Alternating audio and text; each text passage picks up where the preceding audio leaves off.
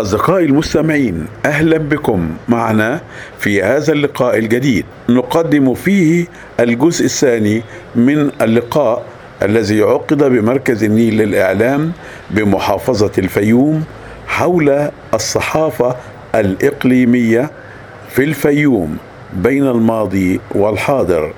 وعقد هذا اللقاء بالتعاون مع جمعية سوا للتنمية. إلى الجزء الثاني من التوثيق الصوتي.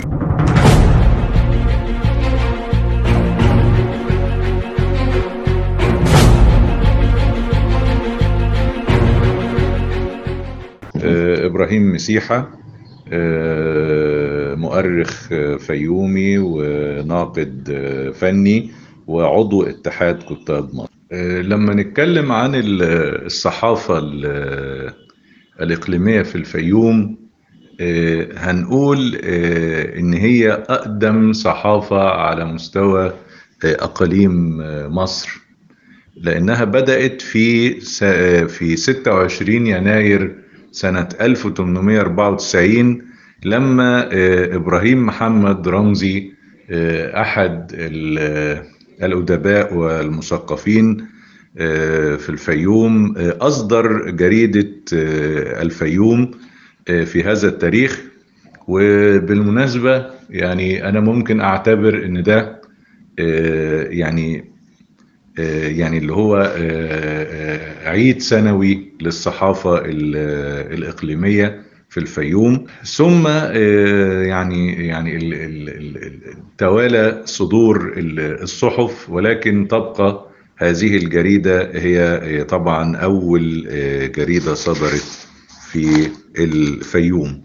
آه، تتوالى الصحف زي مثلا ميلاد مغربي بيصدر صحيفة برضو باسم الفيوم سنة 1896 آه، هاش- هاشم عبد الحي بيصدر الوادي بعد كده. الهدير بيصدرها محمد علي الخطيب.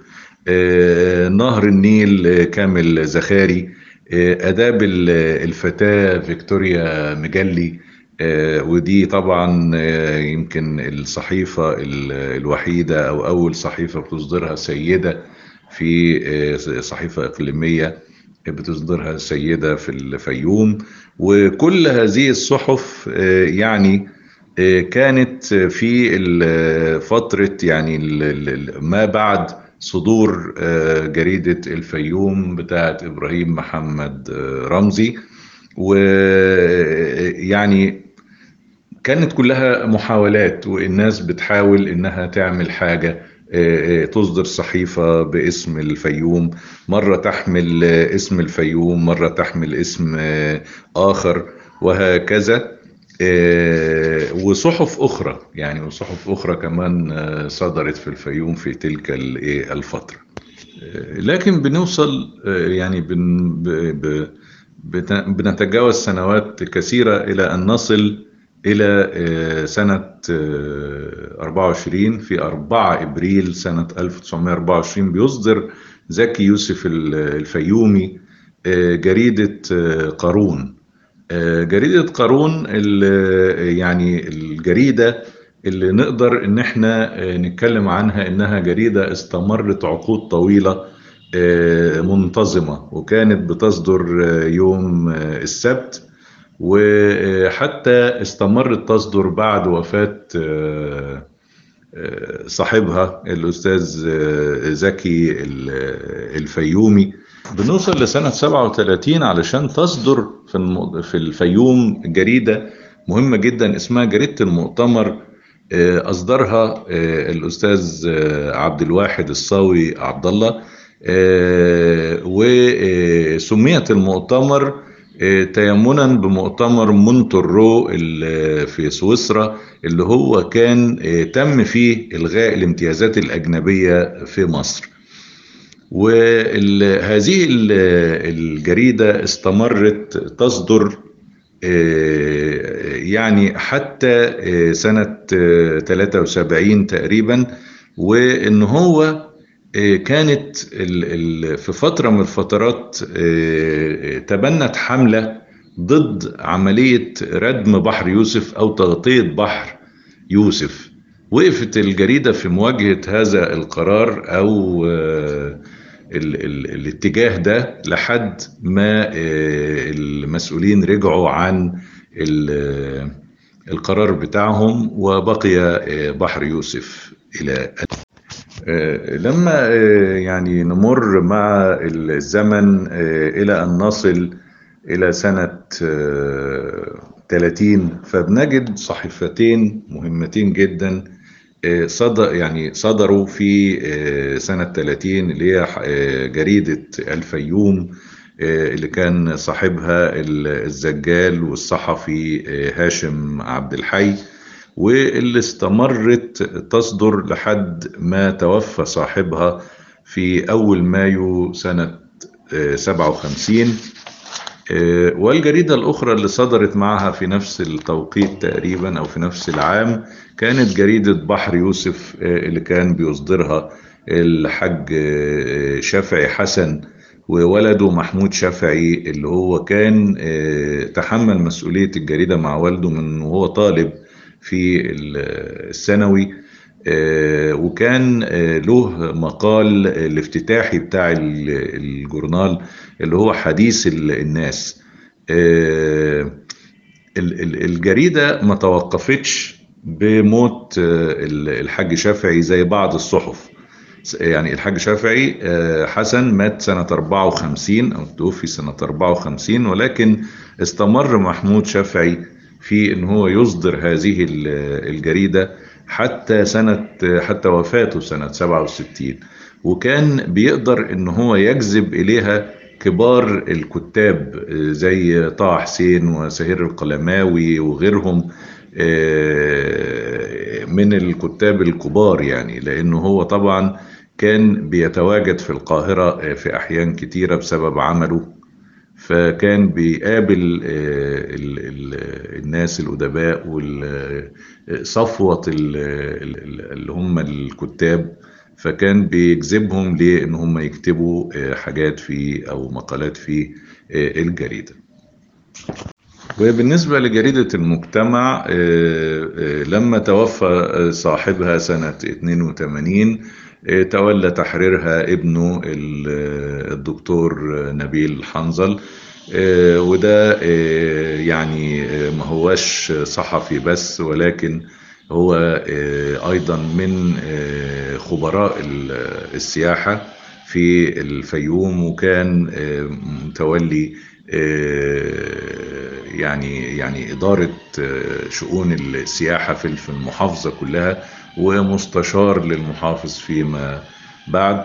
وأصدر جريدة باسم محافظة الفيوم كانت في سنة 71 كانت جريدة باسم الفيوم كانت تصدر عن محافظة الفيوم كان هو المشرف عليها ورئيس تحرير. بنوصل إلى منتصف الأربعينات أو النصف الثاني من الأربعينات عشان في 16 يوليو عام 1946 بتصدر جريدة المجتمع اللي أسسها الأديب والزجال والصحفي محمد كامل أمين اللي هو الشهير بابن حنظل.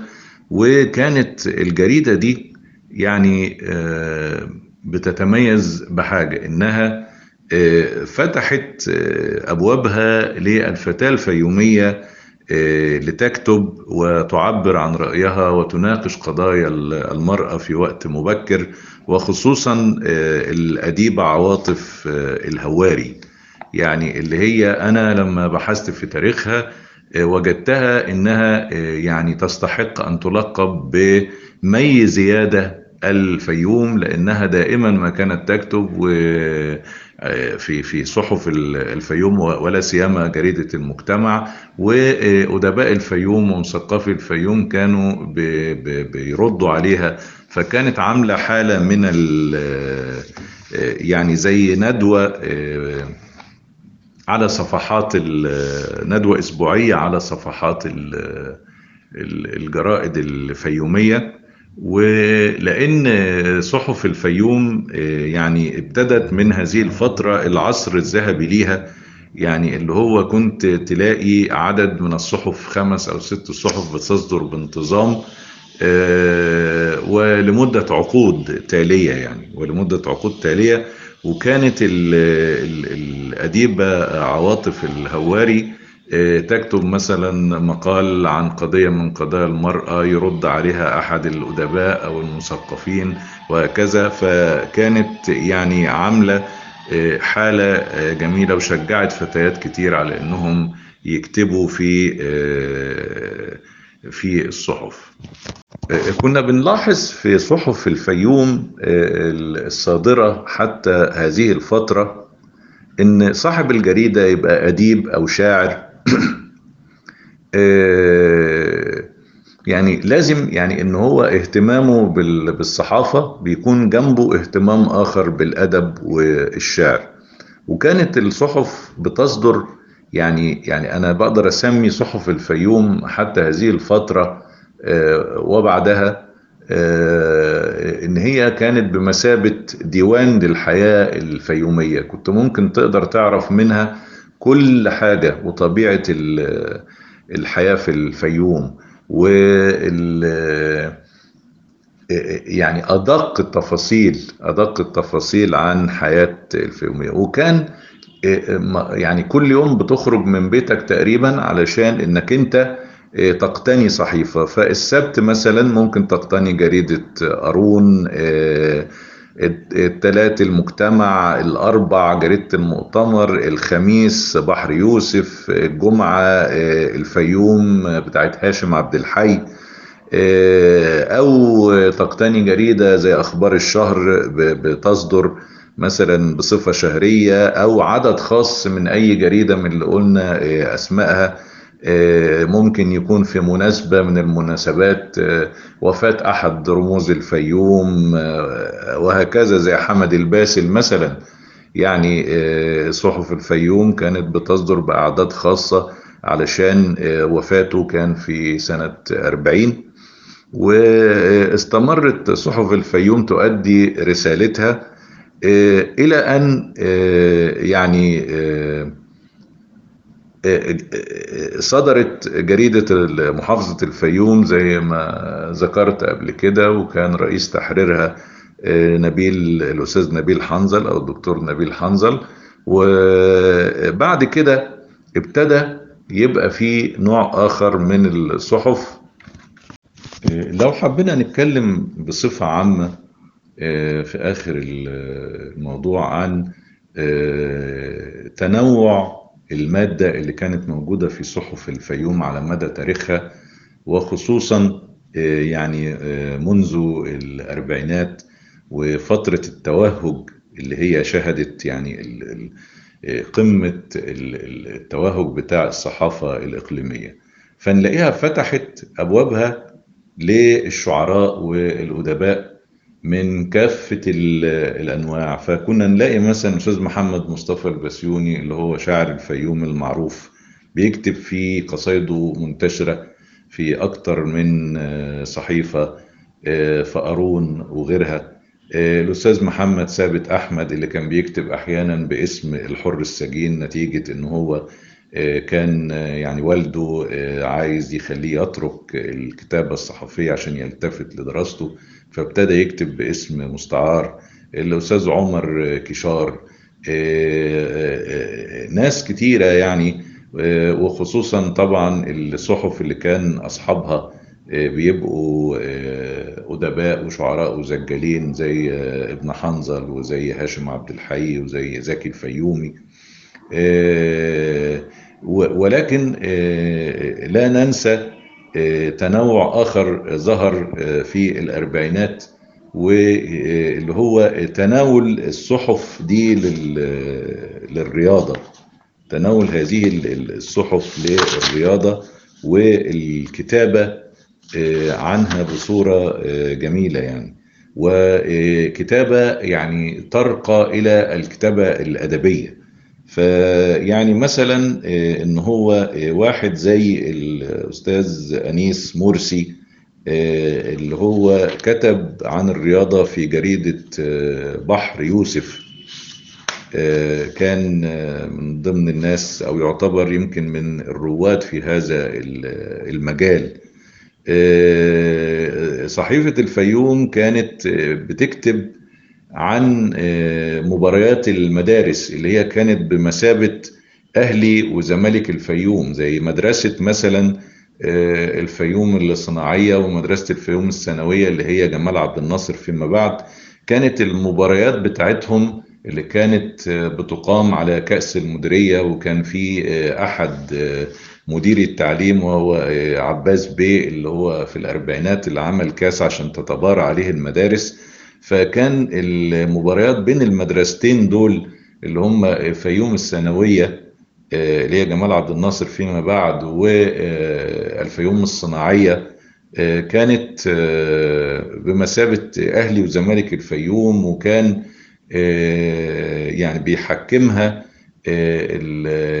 الناس على قدر كبير من الدراية بالتحكيم ورغم ذلك كان بيحصل فيها مشاكل و سواء يعني داخل الملعب أو خارج ال- الملعب وكانت يعني بتسجل هذه الصحف آه، آه، مواكب الانتصارات اللي هي كانت آه، اللي كانت بتنتشر أو بتطلع من الملعب القديم في حي الجون إلى أن تصل إلى شارع ال- ال- البحر.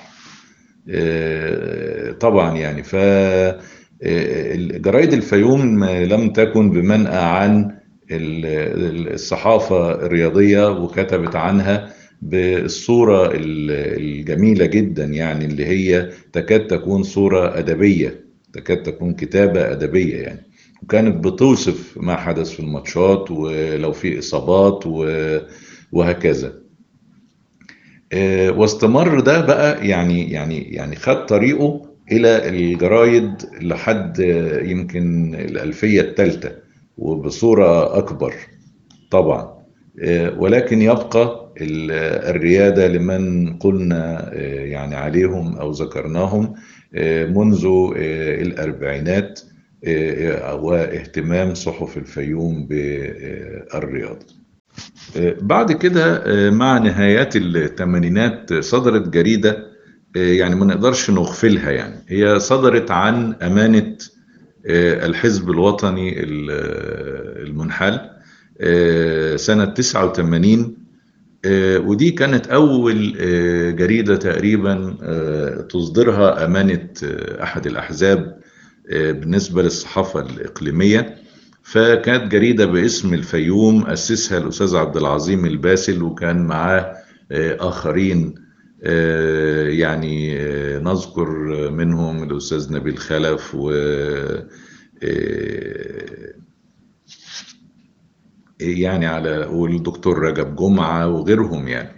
آه، وفضلت تستمر بصورة شهرية إلى عام آه، 97 وكان في فترة من الفترات رئيس تحريرها الأستاذ أحمد طلعت اللي هو كان مدير مكتب ال- الأهرام في الفيوم. في إطار في إطار الصحف اللي أصدرتها ال- أمانات الأحزاب آه، وفد الفيوم أيضا اللي فضلت تصدر آه، طول التسعينات وحتى آه، سنة 2011 حتى فبراير 2011 وكان من أبرز محررينها الأستاذ عبد الله مهلهل والأستاذ سيد الشورى ومشيل ميلاد وشحاتة إبراهيم وأحمد أوراني محمد. وغيرهم وشباب برضو زي مينا محسن وغيرهم يعني. آه، في عام 1996 آه، لازم أنوه عن حدث آه، حصل في الصحافة ال- المحلية بالفيوم. صدرت جريدة شباب الفيوم. جريدة شباب الفيوم دي صدرت عن مركز شباب عتمنة إطسا يعني مركز شباب بيصدر جريدة آه، في آه، هذا العام اللي هو عام 1996 آه، وذلك خلال الفترة اللي تولى فيها الأستاذ عماد حافظ وده أخو الصحفي الكبير المرحوم الأستاذ صلاح صلاح حافظ. الأستاذ عماد حافظ تولى يعني آه، شباب آه، إدارة الشباب بإطسا وأصدر هذه ال- الجريدة.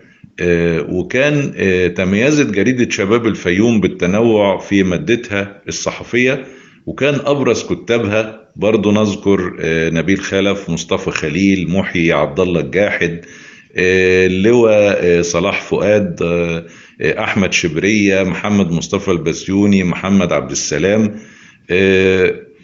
وتصدر صفحاتها تصدر صفحاتها الأولى اسم السفير أحمد والي كرئيس فخري ليها في تقليد جديد على الصحافة الإقليمية بالفيوم وكانت الجريدة صوت ومنبر لمركز شباب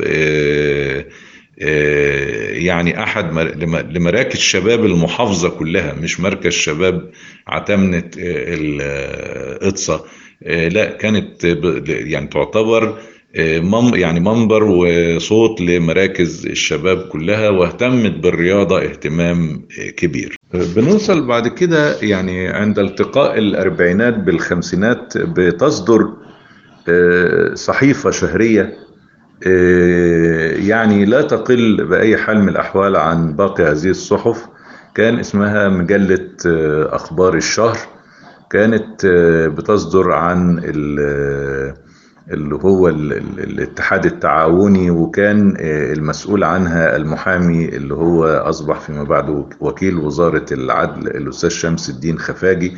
وكان من أهم محررينها محررينها الشاعر الأستاذ مصطفى الإبجيجي. وفي يوم من الأيام في أحد الأعداد بتاعت الجريدة لما اتعمل نادي فاروق وكان اللي أسسه يعني كان ساعتها مدير الفيوم الأستاذ كان محمد رياض مدير الفيوم اللي هو بمثابة محافظ الفيوم. لما عمل النادي عمل فيه بار. هذا البار طبعا مجلة أخبار الشهر وجدت في هذا أنه شيء يعني مش مش لائق يعني. فكتبت عن هذا الحدث وكانت بتتبنى إن أي يعني أي قضية تشوف إنها يعني بتسيء إلى الفيوم وشعب الفيوم. ففي طبعا الموضوع ده ما فاتش كده بسهولة يعني. ففي عدد أغسطس سنة 51 كتب الأستاذ مصطفى الابجيجي مقال بعنوان عرابي يعود. المقال ده كان يعني المقال أو الإرهاصة لثورة يوليو. يعني هو كان تنبأ بثورة يوليو ومن خلال هذا المقال وكتب يعني إن إحنا هل لنا في عرابي آخر يعني يثور ويعني يعمل شيء بالنسبة للبلد. فقبض عليه هو وشمس الدين خفاجي وطبعا القضية كانت قضية شهيرة جدا ولكن بعد مرافعة أساتذة كبار فيها يعني هم اتهموا بالعيب في الذات الملكية. يعني اتهموا بالعيب في الذات الملكية ولكن الحمد لله فيما بعد مع يعني المرافعات وال والقضاء بره الأستاذ مصطفى الإبجيجي والأستاذ شمس الدين خفاجي. في شخص أنا أحب أقول اسمه لأنه يمكن الوحيد أو هو أقدم شخص الأستاذ عادل البضاع المصور المعروف في الفيوم الله يرحمه. اللي يعني كان مفيش جريدة إقليمية تبع الفيوم إلا وتستعين بشغله. يعني هو فعلا الراجل ده قعد قرابة الخمسين سنة بيعمل بالتصوير وخصوصا التصوير الرياضي وكان بيصور يعني الأخبار أخرى غير الرياضة. وظل يعني قرابة الخمسين سنة يعمل بهذه المهنة وتم تكريمه في المؤتمر اللي عملته جمعية الإعلاميين سنة 2016 والله يرحمه كان يعني كان مبسوط جدا بهذا التكريم لأنه لم يتلقى أي تكريم في حياته إلا هذا التكريم. وشخص آخر برضه يعني ما نقدرش إن إحنا ننساه وإحنا بنتكلم عن الصحافة الإقليمية الأستاذ محمد الفل الله يرحمه اللي هو كان مدير مكتب جريدة الجمهورية في الفيوم وطبعا هو أحد الأشخاص اللي درسوا الإعلام يعني هو خريج كلية إعلام وكان كان رئيس تحرير جريدة أنباء الفيوم اللي هي صدرت عن جمعية أصدقاء الصحافة. وطبعا هذا الشخص كان أحد برضو المكرمين في مؤتمر الصحافة الإقليمية في الفيوم سنة 2016 وهو له جهد ملموس في الكتابة في الصحف الإقليمية. والصحف القومية أيضا وما نقدرش نغفل دوره أبدا في هذا. أحب أشير أيضا إلى شخص آخر هو مدير مكتب جريدة المسا بالفيوم والأستاذ نبيل خلف ولكن له محاولات يعني ما نقدرش نتكلم عن الصحافة الإقليمية وخصوصا في التسعينات والعشر سنين الأولانية. في الثمانينات والتسعينات والعشر سنين الأولانية من الألفية الثالثة إلا يعني على أساس محاولاته دي لازم نذكرها ونذكرها بكل الحب وكل الخير لأنها كانت محاولات جادة إن هو أصدر يعني غير إن هو تعاون في إصدار جريدة الحزب الوطني مع الأستاذ عبد العظيم الباسل في أواخر الثمانينات وفترة التسعينات. ولكن لم يعني حاول إصدار أو أصدر بالفعل ثلاث صحف إقليمية في الفيوم. سنة 97 أصدر جريدة اسمها برلمان الفيوم. وكانت دي نشرة للمجلس المحلي الشعبي بالفيوم. أصدر بعد كده جريدة خاصة أيضا بترخيص من قبرص سنة 98 كان جريدة اسمها نايل سات وكان معاه الأستاذ عبد الحكيم اللواج والأستاذ كرم عزيز دول إعلاميين معروفين في الفيوم طبعا. وبعد كده استمر يصدر من 2001 لحد 2010 جريدة أنباء الفيوم.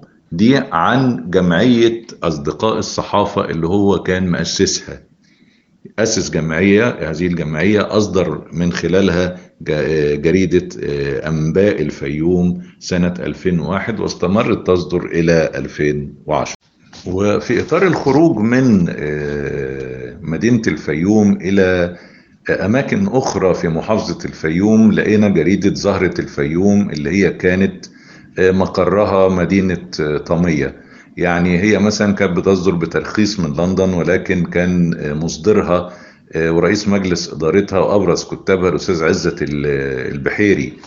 وكان طبعا من محررينها المعروفين يعني.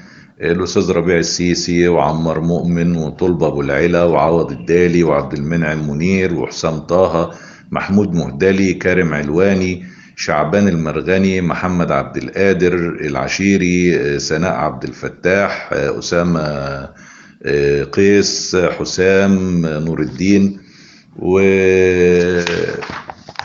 وغيرهم. يعني إحنا بنذكر بس اللي هم يعني كان كانوا الأكثر على ذكرا على صفحاتها واللي كان لهم دور أكبر يعني.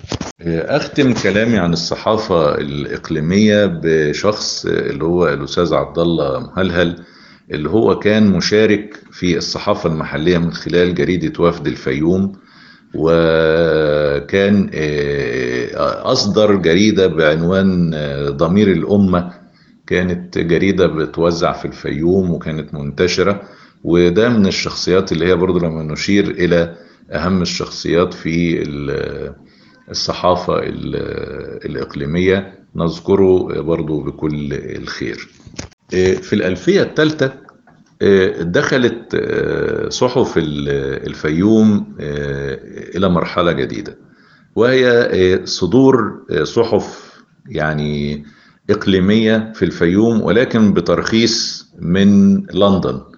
كان أي حد يستطيع أنه يجيب ترخيص آه، لصحيفة آه، ويصدرها باسم الفيوم ويبقى مقرها في الفيوم وهكذا وكل أخبارها ومحررينها وناسها كلهم يعني. فده آه، فترة اللي هي في الألفية الثالثة يعني تقريبا منذ بدايتها أو يعني نقول من 2005 تقريبا بدأت الظاهرة دي آه، يعني تنتشر في صحف الفيوم ال- الإقليمية. فصدر عندنا آه، صحف آه، زي آه، حديث الساعة الفيوم اليوم بنت النيل زهرة الفيوم شعب الفيوم رسالة الشعب النبأ المصري الأنوار اليوم صوت الفيوم وغيرها وغيرها من الصحف. وطبعا كانت بتعتمد في تمويلها على الإعلانات بالدرجة الأولى وكان ممكن إنها تصدر في مناسبات يعني زي مناسبات الانتخابات والحاجات دي آه، اللي هي بتحتاج المرشحين إلى آه، الدعاية آه، ضروري من خلال هذه الصحف وغيرها.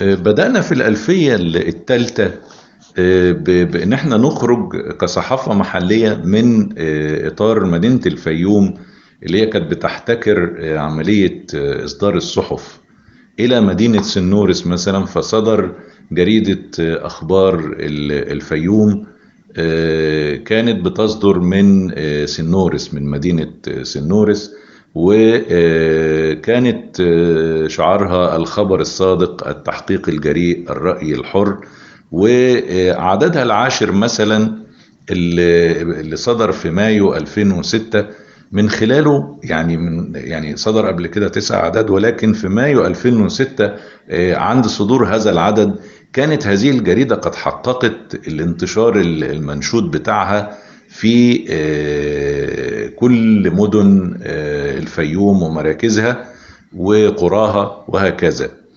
ويعني كانت من الجرايد اللي يجب إن إحنا نشير إليها وكان يعني مثلا ال- ال- اللي هو الأستاذ توبة آه، طه عبد الحليم والأستاذ أحمد فؤاد والأستاذ عزمي الصباحي والأستاذ عوني الحسيني و يعني دول من الناس اللي آه، يعني يشار إليهم في ساعة ما نذكر هذه الجريده أنا بحيي مؤسسة وادي والفيوميه بالتحديد أستاذة منال محمود والأستاذ ياسر محمد.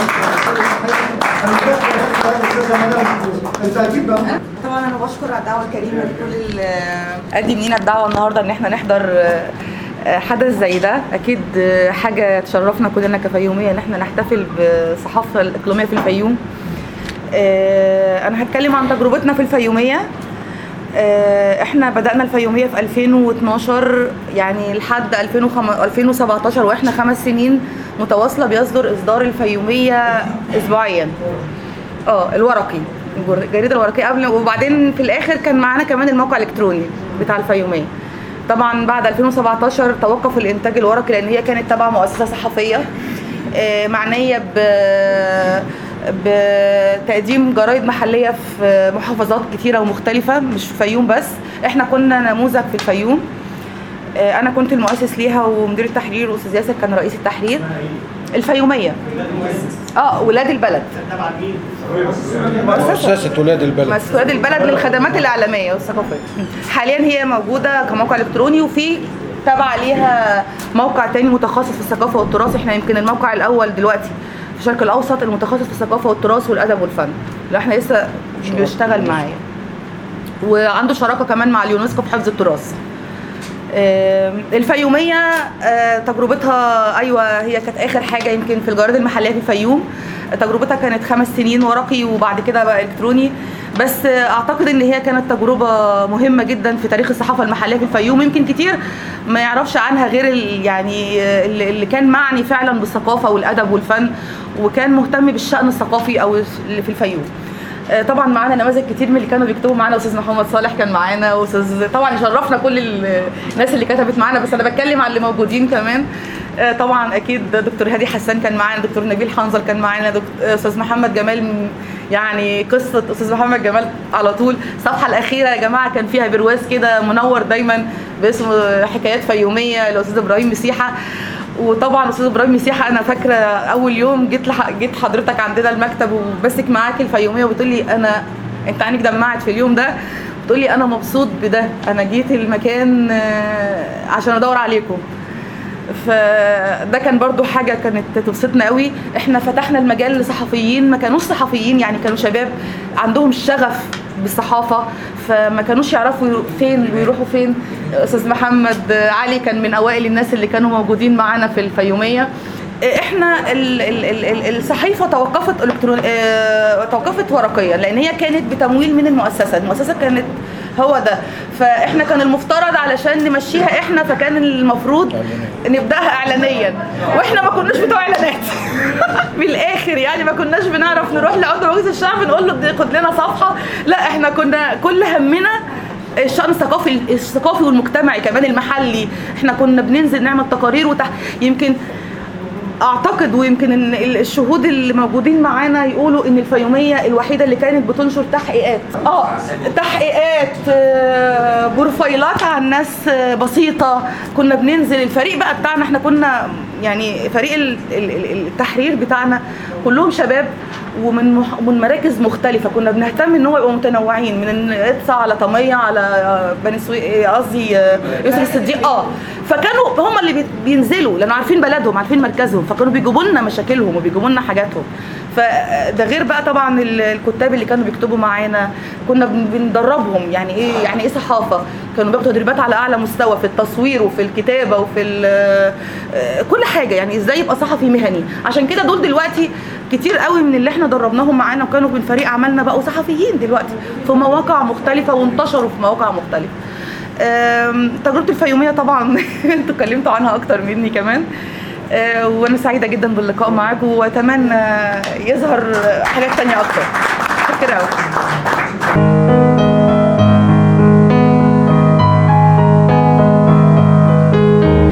بسم الله الرحمن الرحيم. الدكتور هند رشدي يونس أستاذ مساعد وزير السياحه جامعه الناس المهتميه عشان بس ليها مقترحين المقترح الأول إن إحنا عاوزين الناس القامات الصحفيه اللي أثروا في تاريخ الصحافة الاقليميه في الفيوم ان أنا كنت في لجنة في وزارة الثقافة في القاهرة بنعمل زي كل شارع بيتعمل زي آه، آه، بريف أو ملخص صغير وبتحط يافطة.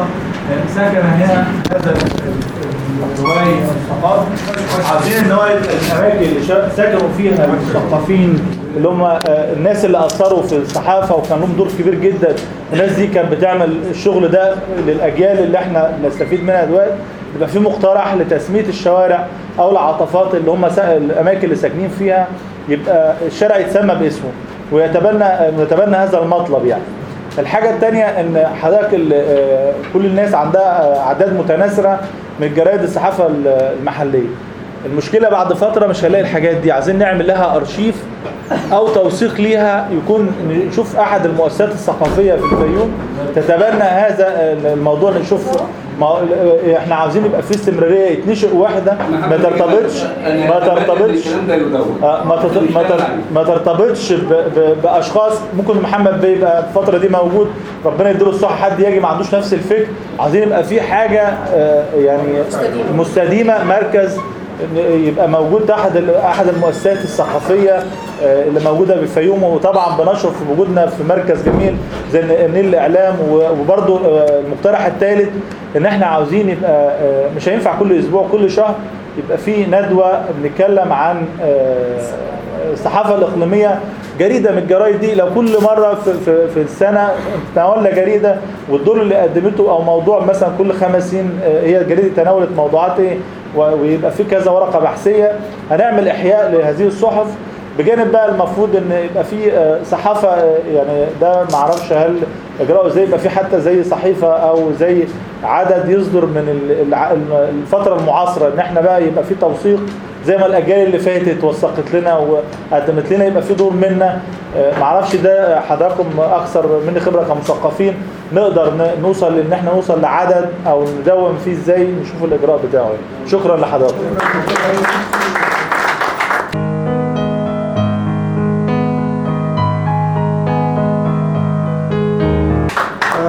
المسلحة المبدع العميد علي طايع خياط شكرا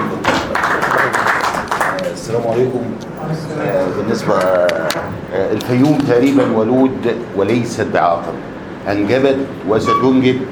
فعلى مدار 25 سنة كضابط في القوات المسلحة فكنت بقسم الوقت ما بين نص لل- لل- للهواية بتاعتي والنص الآخر لمجال عملي كبقى أسلحة نووية بيولوجي بتاع. الحاجات اللي هي في مجالي لكن كناحية حبيبها ألا وهي حتة الشعر أو الرواية. فلما ببص للرواية طب لما قريت ليوسف القعيد والدكتور يوسف إدريس و, و...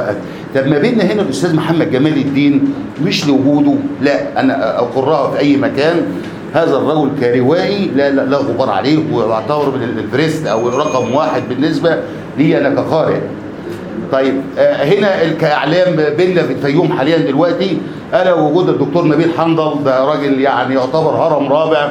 بالنسبة لنا كجانب إعلامي الدكتور هادي حسان آه، طيب كمنتدى ثقافي لبناني أنا تقريبا عضو دائم في في الملتقى ده حوالي 10 سنوات. وإذا بالدكتور عبد الناصر فياض والدكتور عبد الراضي فياض وأولاد العم في لبنان فبيقول عندك الدكتورة تغريد فياض رئيسة صالون لبناني عندك وبنت عم فأنا ست زي دي أنا ما أعرفهاش. طيب لما بدأت أروح هناك فبدأت معاهم 10 سنوات فإذا من أسبوع كنت في مصر في الغردقة فأنت فين؟ قلت لها حضرتك أنا في الغردقة. فقالت لي والله ده في وجود آه، دكتورة من الفيوم هنا. مين؟ قالت لي الدكتورة مريان إبراهيم مسيحة آه، آه، نجلة الدكتور الأستاذ إبراهيم مسيحة.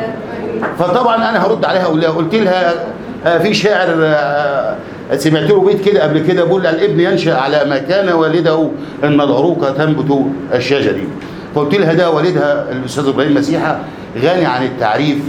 طيب الاهمات العلمية اللي موجودة في محافظة الفيوم الكبيرة دي اللي أنا بينهم وأشرف دايما إن أنا أكون جنبيهم وحواليهم. طيب آه، فين المكان؟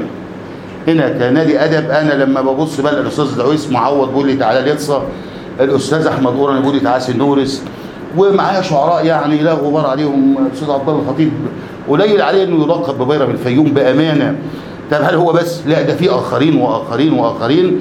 فهنا بناشد الإخوة الأفاضل كبارنا اللي هم أهل الثقافة وأهل الإبداع وأهل العلم وأهل السياحة وأهل الإعلام وأهل كل شيء وجهونا. يعني خدونا معاكم أو عايزين المكان اللي نلتقي فيه والحاجة اللي أنا بشكر عنها كويس قوي قوي قوي الدكتورة إيمان والسيد رئيس مجلس إدارة جمعية سوا لاستقبالهم لل- للكل. يعني ناس عزمناهم كان الاستاذ سامي حنا عز- عزم الدكتورة سونيا بوماد كاتبة سويسرية لبنانية فاستقبلتنا. طيب الناس من محافظات مختلفة فبعتبر سوا ده بالنسبة لنا هنا كمحافظة فيوم ده كيان وشكرا لكم وسلام الله عليكم.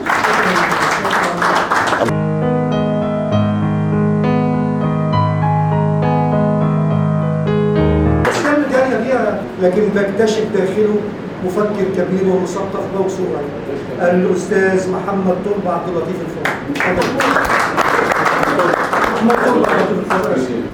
طبعا كلنا عارفين ان الصحافة الورقية آه، خلاص هي في طور الاحتضار أو يمكن احتضرت ودخلنا في الصحافة الإلكترونية. أنا بقول هل ممكن الكلام موجه لأستاذنا أستاذ محمد هاشم؟ هل ممكن آه، مركز النيل للإعلام؟ يتبنى إصدار صحيفة إلكترونية شهريه حتى عن محافظة الفيوم تتضمن الأنشطة الثقافية والأدبية والسياسية والاجتماعية. ونبقى عارفين كلنا كده أخبار محافظتنا من خلال المتاح لنا حاليا اللي هو الإنترنت. كلنا بنخش على النت هل ده هل ده ممكن؟ ده ده دي ال- المطلب الأولاني. الثاني بقى آه الكلام اللي اتقال بصراحة آه، وماذا بعد؟ إحنا هنطلع النهارده فاكرين اللي اتقال النهارده. بس أنا عن نفسي أنا راجل كبير واغلب اللي قاعدين يعني تقريبا في نفس السن كده. آه، بكره أو بعد بكره أو بعد أسبوع اكون نسيت الكلام ده. بصراحة يعني طب الكلام ده مهم جدا وما احناش ضامنين كمان إن إحنا لقاء تاني هيجمعنا بالإعلام اللي قدامنا دلوقتي اللي إحنا استفدنا جدا من وجودهم في يوم جميل زي ده. آه، ليه؟ آه، بقول لو ممكن نسخة بي دي إف حتى بي دي إف من الكلام اللي اتقال من الأستاذ إبراهيم مسيحة اللي قاله المحاضرة اللي قالها آه، الاستاذ نبيل حنظل في منتهى الأهمية اللي قاله الدكتور أيمن عبد العظيم في منتهى الأهمية الكلام اللي قاله الأستاذ محمد هاشم في منتهى كل ما قيل بصراحة أنا يعني أقول بدون خجل 70% من المعلومات عن الصحافة الورقية الإقليمية في الفيوم سمعتها النهارده. وديني يمكن م- بقالي ما يقرب من 40 سنة بقرأ الصحافة والكتب وكله متابع جيد لكل ما ينشر. طالما يعني هو اللي بيحجبني بس الوقت. لكن غير كده متابع ومع ذلك أنا بقول لحضراتكم إن 70% من معلوماتي عن الصحافة الإقليمية في الفيوم عرفتها النهارده. طب أنا بعد أسبوع هكون نسيت الكلام ده. بصراحة يعني طب يعني الكلام ده مش ممكن يتوثق لينا بأي شكل شكل ورقي شكل PDF زي ما تشوفوا بقى. وخدتوا أرقام تليفوناتنا. ممكن نتواصل ممكن يوصل لنا نسخة من الكلام ده. عشان بصراحة إحنا هنعتز جدا باللي سمعناه النهارده منكم. وبهذا اللقاء الجميل وبتقديم الرائع ال- الروائي الكبير الاستاذ محمد. بصراحة محمد جمال الدين تقديم رائع جدا وكلمات في منتهى الروعة وأداء جميل جدا جدا جدا بشيد بيه طبعا بس الملاحظين دول اللي هم هل ممكن يتبنى مركز النيل للاعلام إصدار جريدة إلكترونية عن محافظة الفيوم؟ الحاجة الثانية توثيق ووصول لنا موثق ما قيل خصوصا اللي اتقال في المحاضرات القيمة جدا اللي سمعناها وبشكركم جميعا وبحييكم.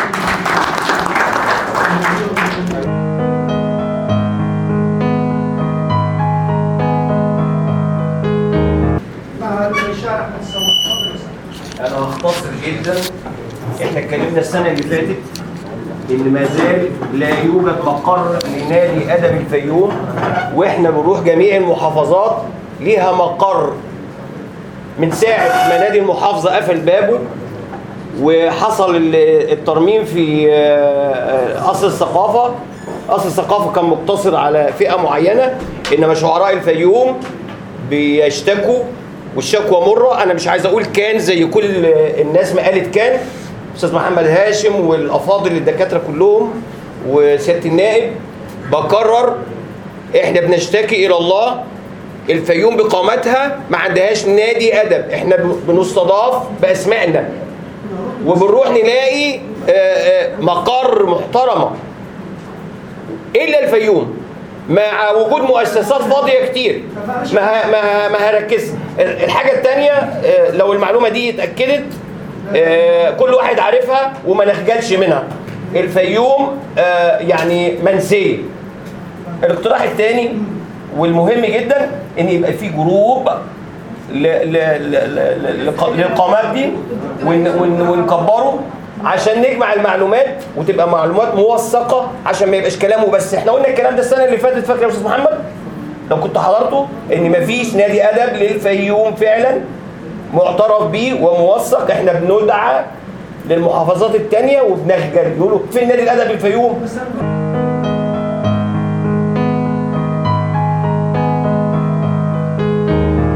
الاعلامي الكبير الدكتور علي حسن. اتفضل. معايا معايا. شكرا جزيلا. بسم الله الرحمن الرحيم. اولا أنا سعيد جدا بالتجمع الجميل ده.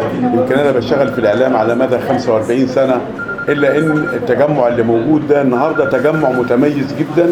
وفي الحقيقة أنا يعني بنحني ليه وبشكر الناس اللي دعوا القامات الجميلة هنا أمامنا عشان نقعد نتواجه مع بعض. أنا هتكلم في نقطة بسيطة اللي هي ما يتعلق بكيان ثقافي في الفيوم. كيان. آه، تعترف به كل الجهات لأن إحنا عندنا في الحقيقة في الفيوم نسبة كبيرة جدا من المثقفين ونسبة كبيرة جدا من الإعلاميين ولكن كلهم متفرقين مش عارفين هم فين. لكن ال- اللي أنا بشوفه التجمع الجميل ده عايزين نجمعه في كيان.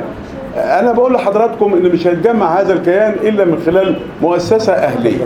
لأن المؤسسات الحكومية في الحقيقة صعب جدا إذا كانت نوادي إن لأن الأستاذ محمد هاشم لازم يجيب موافقة من فوق ولا النادي المحافظة لازم مش عارف يعمل إيه. لا مؤسسة كيانية ثقافية آه، معترف بيها آه، مرنة في قراراتها وفي كل ده بحيث إن إحنا نقدر آه، نتلم كل مرة ونعمل حاجة مفيدة للبلد.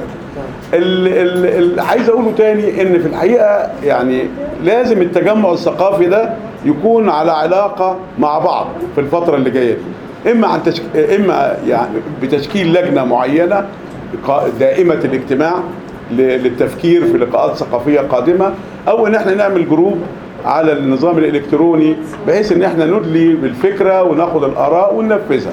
يعني عايز أقول برضو توارد الأفكار القادمة هتجمعنا برضو مرة واثنين وثلاثة وأربعة ونقدر نقعد ون- ونفيد هذا المكان. لأن في الحقيقة الث- الثقافة والإعلام دي قوة ناعمة جدا في السياسة المصرية. يعني فطبعا إن شاء الله عملية التلاقي وال... وال... وطبعا الأستاذ أحمد السواح ال... إن إحنا كل ده هيتم لأن صعب قوي إن نفرط فيها. لازم سوا تكتب. ال... التليفونات وتعمل group ولازم كلنا ندعم هذا ال group. كنت عايز أتكلم في حاجة تانية بالنسبة للتوثيق. في الحقيقة كنت ماسك الإذاعة إذاعة شمال الصعيد وكان معظم حتى البرامج بتاعتي عن الفيوم. يمكن كان يجيبني مدير الإذاعة يقول لي تباركش الا الفيوم كده ده شمال الصعيد مليان. قلت له أنا بحب الفيوم وبلدي. حتى كنت دايما دائم الاستضافة لواحد من أحباء الفيوم اللي هو دكتور يوسف والي. وكنت دائم الاستضافة ليه في البرامج. فكان حتى يقول لي ما فيش إلا يوسف والي ما فيش. في الحقيقة أنا بعشق هذا المكان. ومن خلال الإعلام ربنا قدرني حتى إن أنا أبرز كلمة الفيوم لأن أنا كنت أول مراسل للإذاعة المصرية هنا في قبل حرب الخليج والحاجات دي كنت بعمل كل يوم رسالة في أخبار بلدنا في البرنامج العام الساعة 7 إلا ربع الصبح عن الفيوم. ما حدش عرف الفيوم إلا من خلال هذه الرسالة. وعبد الرحيم شحاتة قال وعبد الرحيم شحاتة ما قالش وعملنا قالنا القطر وما عرف الناس كلها كانت بتعرف أخبار الفيوم من خلال الثلاث دقائق اللي بي- بيتكلموا في التواصل قبل 7 إلا ربع الصبح في الإذاعة المصرية. لكن لما دخلنا الإعلام في الحقيقة بدأنا كان كان حظنا حلو. إن إحنا نعمل إذاعة شمال الصعيد وإحنا أول جيل أسس هذه الإذاعة. هم كانوا ثلاثة من الفيوم. الأستاذ بدر الدين رمضان الاستاذ محمود أمين والعبد لله. ما كانش فيه حد تاني. فبدأنا والإذاعة ما كانتش بتسمع. قعد 10 سنين إحنا نتكلم في الهواء ما حدش يسمعنا ولا يعرفنا. إحنا فرضنا نفسنا من خلال التواجد والتجمعات الثقافية في الفيوم. حتى لدرجة إن المرحوم دكتور عبد الرحيم شحاتة ما كانش يمشي إلا معاه واحد من الإذاعة. واحد يكتب واحد يتكلم واحد يصور. يعني كان هو كان عشقه مجموعه الشباب اللي كانوا موجودين داخل الإذاعة. اللي عايز أقوله إن إحنا يعني ربنا قدرنا وقدرنا ندرس وأنا خدت دكتوراه في الإعلام التنموي. يمكن ما حدش قوي واخد لأن خريج زراعة قال لي هيوديه الإعلام. فخدت اشتغلت في جوانب التنمية الخاصة بالإعلام. إزاي؟ أنا انمي فكر وثقافة الكبار اللي هو برنامج تعليم الكبار أو الإرشاد الزراعي. خد أو البرامج الريفية. أو أو خدنا دكتوراه وسافرت ألمانيا. دعمت هذه الدكتوراه بأن أنا عملت مجموعة كتب عن ال- المحاور أو الأشكال البرامجية التنموية اللي ممكن للمهنيين ياخدها. الشكل كده القالب يحط يطلع بيه برنامج تنموي وقدرنا برضو من خلال الإذاعة الصغيرة دي إن إحنا نتبوأ مكان كبير قوي في جوائز المهرجان بتاع الإذاعة والتلفزيون وجوائز عالمية لمنظمة ال- المنظمة العربية للمرأة وفي جامعة الدول العربية. وقدرنا البرامج اللي نبعت من الفيوم من خلال الفلاحة الفيومية اللي بتتكلم وتعبر عن نفسها أو الفلاح الفيومي اللي بيتكلم عن الإرشاد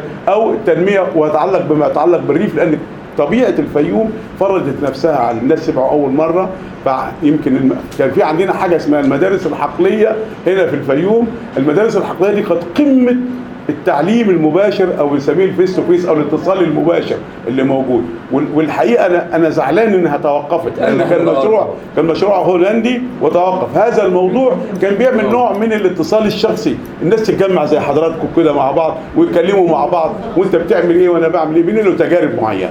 في الحقيقة الحتة دي إحنا مفتقدينها. لكن إحنا برضو طالما كل هذا الكم الجميل موجود يبقى إن شاء الله مش هنفتقد حاجات كتير. هنرجع كل حاجة. فطبعا آه، بالنسبة للتوثيق لحتى أنا كنت بكلم أستاذي الأستاذ نبيل حنظل هو اللي علمني الشغل على فكرة. أنا أول ما مسكت الميكروفون ما كنتش عارف أمسكه إزاي هو اللي علمني وسجلت معاه أول لقاء في الإذاعة واذاع في في إذاعة الشعب ساعتها سنه سنة حاجة و80 83 تقريبا. اللي يعني عايز أقول ان إن إحنا اللي أنا عملته النهارده كنت نفسي لأن ليا في الأفلام الوثائقية في الحقيقة أنا كنا قدمنا فيلم وثائقي زي النهارده كده زي اليومين دول عن مرور 88 عام على إنشاء الإذاعة المصرية. هذا المكان وهذه الجمعية اللي موجودة في محافظة تتكلم عن كيان كبير اسمه الإذاعة المصرية. عملنا فيلم وثائقي معروض على النت وعلى اليوتيوب حاليا آه، عن إزاي إحنا بنحتفل. وبنحتفل ليه؟ وهي النبضات الفيومية بتحتفل ليه؟ مدى حبها للإذاعة المصرية إيه؟ ومين اللي اسسها على وكان فيها على مركز الإعلام وجمعية سوا دعوا عمالقة الإذاعيين. وحضروا هنا معانا وأنا مستعد أجيب ناس أساتذة تانيين يقعدوا هنا وإحنا نناقشهم ونتكلم معاهم من اللي هم زي محمد مرعي زي أمال العناني زي عمر بطيشة اللي أنتوا عايزينه نقدر نجيبه هنا ونتكلم مع القامات العلمية دي. الحاجة التانية عايز أتكلم فيها يعني أفضل وثيقة اللي هي إنك توثق هذا العمل في عملية وثائقية لفيلم وثائقي مدته 10 دقائق أو ربع ساعة يفكرك ويذكرك. إن شاء الله أنا دوري أعمله وأنا بقول أنا كنت زعلان جدا إن أنا ما عملتش الفيلم وعرضته عليكم دلوقتي لأن في الحقيقة ده تقصير مني لأنه الأستاذ إبراهيم وجمعية سوا دعتني وأنا قصرت في الحضور اللي, اللي أنا عايز أقوله اللي أنا بسجله ده هذا الجهاز بيسجل حوالي 44 ساعة. أنا بسجل. وعندي على النت بودكاست. معرفش حضراتكم تعرفوا البودكاست؟ زي إذاعة صوتية إذاعة راديو نت. أنا لي علاقة بالمونتاج بعرف أعمل مونتاج كويس فأنا كل ما دار في هذا الموضوع مسجل على هذا الجهاز. وأنا هقعد وأعمل له مونتاج وهقدمه في صورة بودكاست أو برنامج على حضرتك على جوجل تدوس عليه تسمعه في أي وقت وفي أي ده بالنسبة عشان أطمن حضرتك بالتوثيق للتوثيق مش هيعدي مش هيعدي كده لازم. بجانب إن إحنا معانا صحفيين هينقلوا هذا الموضوع في عملية توثيق للأخبار والكلام ده كله. وأنا برضو عندي مواقع إخبارية أوثق هذا الموضوع. آه، اللي انا اتمناه عشان ما أطولش على حضرتك. دكتور هاني لا، أنا هاني أنا يعني أشكر حضراتكم وأشكر سعه صدركم إنكم سمعتموني. وأنا في الحقيقة تحت أمركم ومركز النيل للإعلام. وصديقي الأستاذ محمد هاشم والأستاذة وكلنا وأصدقائي من الشعراء العظام ورجال المجتمع العظام سيادة اللواء مشرفنا النهارده اللواء أشرف عزيز بنحييه أنا أنا بع- بعتقد ان أنا ما خدش حقه في التحية فأنا بحييه مرة تانية وأشكر وجودك معانا لأن وجودك برضه هيبقى شرف لينا وهيبقى إضافة للفكر الثقافي اللي موجود عايزين. نسمع محمد بيه وأنا نفسي أسمع منه كلمة بعد إذن محمد بيه محمد بيه. لأن اتفضل. شكرا جزيلا شكرا جزيلا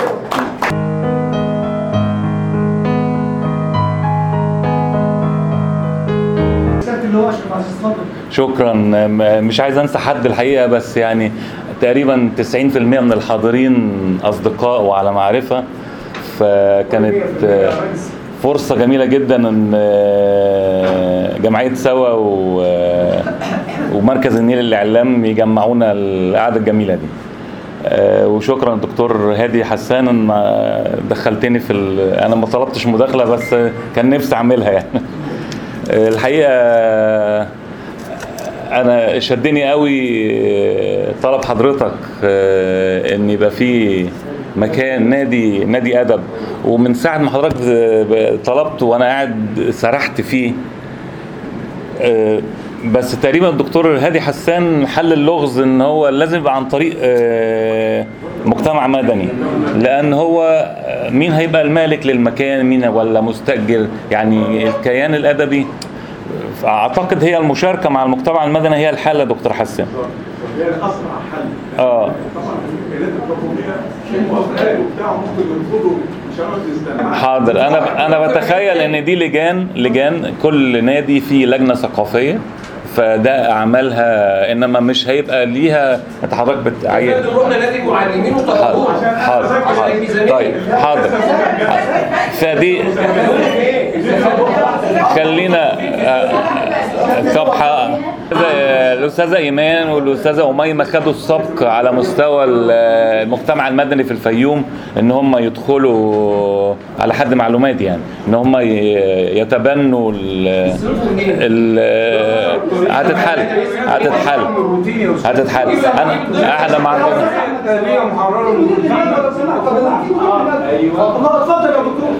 دكتور ما عندناش مانع ابدا كمؤسسة العزيز بالمشاركة مع جمعية سوا ونقدر نعمل تحالف من مجموعة جمعيات من المهتمة بالثقافة والإعلام والأدب في الفيوم. يعني هنلاقي لها حل. ده أحد الطرق وده اللي تبناه اللي اقترحه الدكتور هادي حسان. وهنفكر مع بعض في في طرق أخرى تحقق غرض سيادتك وده لخدمة المجتمع كله. أنا في بالي برضو القعدة الحلوة دي يعني يعني هستأذن الأستاذة حنان والأستاذ محمد شريف إن ما تسيبوناش بقى. يعني ما تسيبوناش. يعني أنا بتخيل آه يعني أنا بتخيل أنا بقترح الموضوع مهم قوي بالنسبة لي دايما هاجس عندي. ال- ال- الكشف المبكر مثلا لسرطان الثدي عند السيدات. الكشف ال- المبكر على البروستاتا اورام البروستاتا للرجال. موضوعات في منتهى الأهمية وإحنا لو وعينا الناس ليها خدنا شريحة من السيدات وبعدها في في المبكر لل- للثدي ومرة تانية من الرجال المتقدمين في العمر شوية من سن ال 50 أو ال 60 وطالع. إيه، إحنا بندي خدمة كبيرة للمجتمع وبنوفر عن الدولة ميزانية علاج بمئات الالافات فما تسيبوناش وإحنا فاحنا إحنا كجمعية كمؤسسة العزيز وأنا متأكد إن جمعية سوا وآخرين كثر آه، هنتمنى نتعاون يعني هتحتضنوا هتحتضنوا لأن معظم الجمعيات والمؤسسات ما ما بيتوفر ما بيتوفرش عندها ال- المكان. مش عايزين نستخدم مركز الاعلام كقاعة إنما آه، ده دوركم فإحنا بنساعد بعض فيه. آه، شكرا لجميع الحضور وإن شاء الله نتقابل.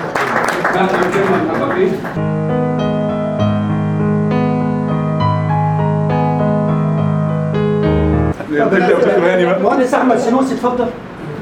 كنت طلبت مداخله أنا نسيتك هنا. معلش اتفضل مهندس احمد سنوسي اتفضل آه، مهندس على المعاش مدير عام في آه، ديوان عام المحافظة وحاليا على المعاش بس مهتم بالفن التشكيلي والثقافة عموما. فأنا بقول هنا يعني من موقفنا ده اتصالا بالأخ إن في دلوقتي بقى في بعث جديد إحنا بنتكلم كله في القديم. دلوقتي في بعث جديد إن فعلا الفيوم بدأت تتحط على الخريطة السياحية عموما واتعمل حاجات زي مثلا قرية تونس. فيها منشأ آه، فيها مركز اسمه مركز الفيوم للفنون التشكيلية. ده اللي عمله المبدع الفنان محمد عبد عضو لجنه التنسيق وحاصل على جائزة كوتا الم- ال- المركز ده بيهتم بكل الفعاليات الثقافية عموما. فاحنا حولناه من مجرد إنه متحف كاريكاتير وورش فن تشكيل وكده بنحاول نخليه منارة ثقافية آه، تبقى للفيوم كلها. فأنا باسم آه، جمعيه سوا إن أنا بدعوكم تشرفونا إن إحنا آه، مجهزين للقاء هناك في تونس. آه، ومرحبا بكم لا زرنا باص يا أستاذ نطلع على تونس. آه، ونعمل ندوه دي. والمكان مجهز في مسرح آه، مكشوف في الهواء تمام الفل. وفي قاعات حلوة والاستضافة مرحب بكم هناك أصلاً. هتبقى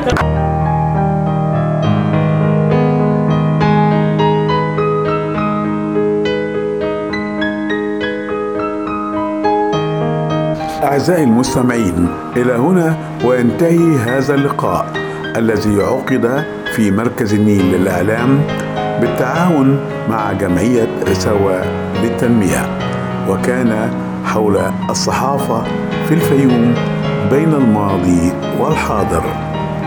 شكرا لكم ومع تحيات دكتور هادي حسان.